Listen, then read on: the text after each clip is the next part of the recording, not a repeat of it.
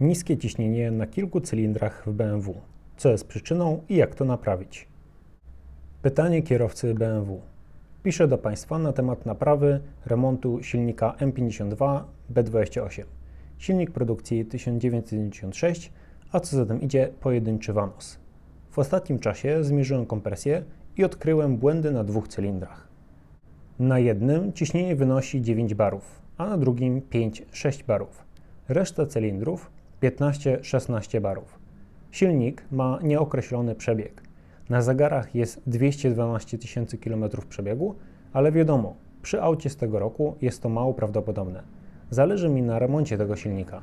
Chciałbym się dowiedzieć, jakie są widełki cenowe. Mam możliwość wymontowania silnika.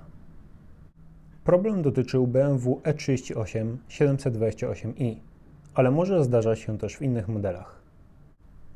Odpowiedź serwisu BM Cars. W przypadku braku kompresji na dwóch cylindrach możliwości naprawy są niewielkie. Często stosowana naprawa polegająca jedynie na wymianie pierścieni tłokowych może nieznacznie poprawić kompresję, ale wcześniej konieczne jest dokładne sprawdzenie, pomiar cylindrów i oględziny gładzi cylindrowej. W przypadku uszkodzenia gładzi lub wyoblenia cylindrów, sama wymiana pierścieni niewiele pomoże. Może być konieczna wymiana bloku cylindrowego.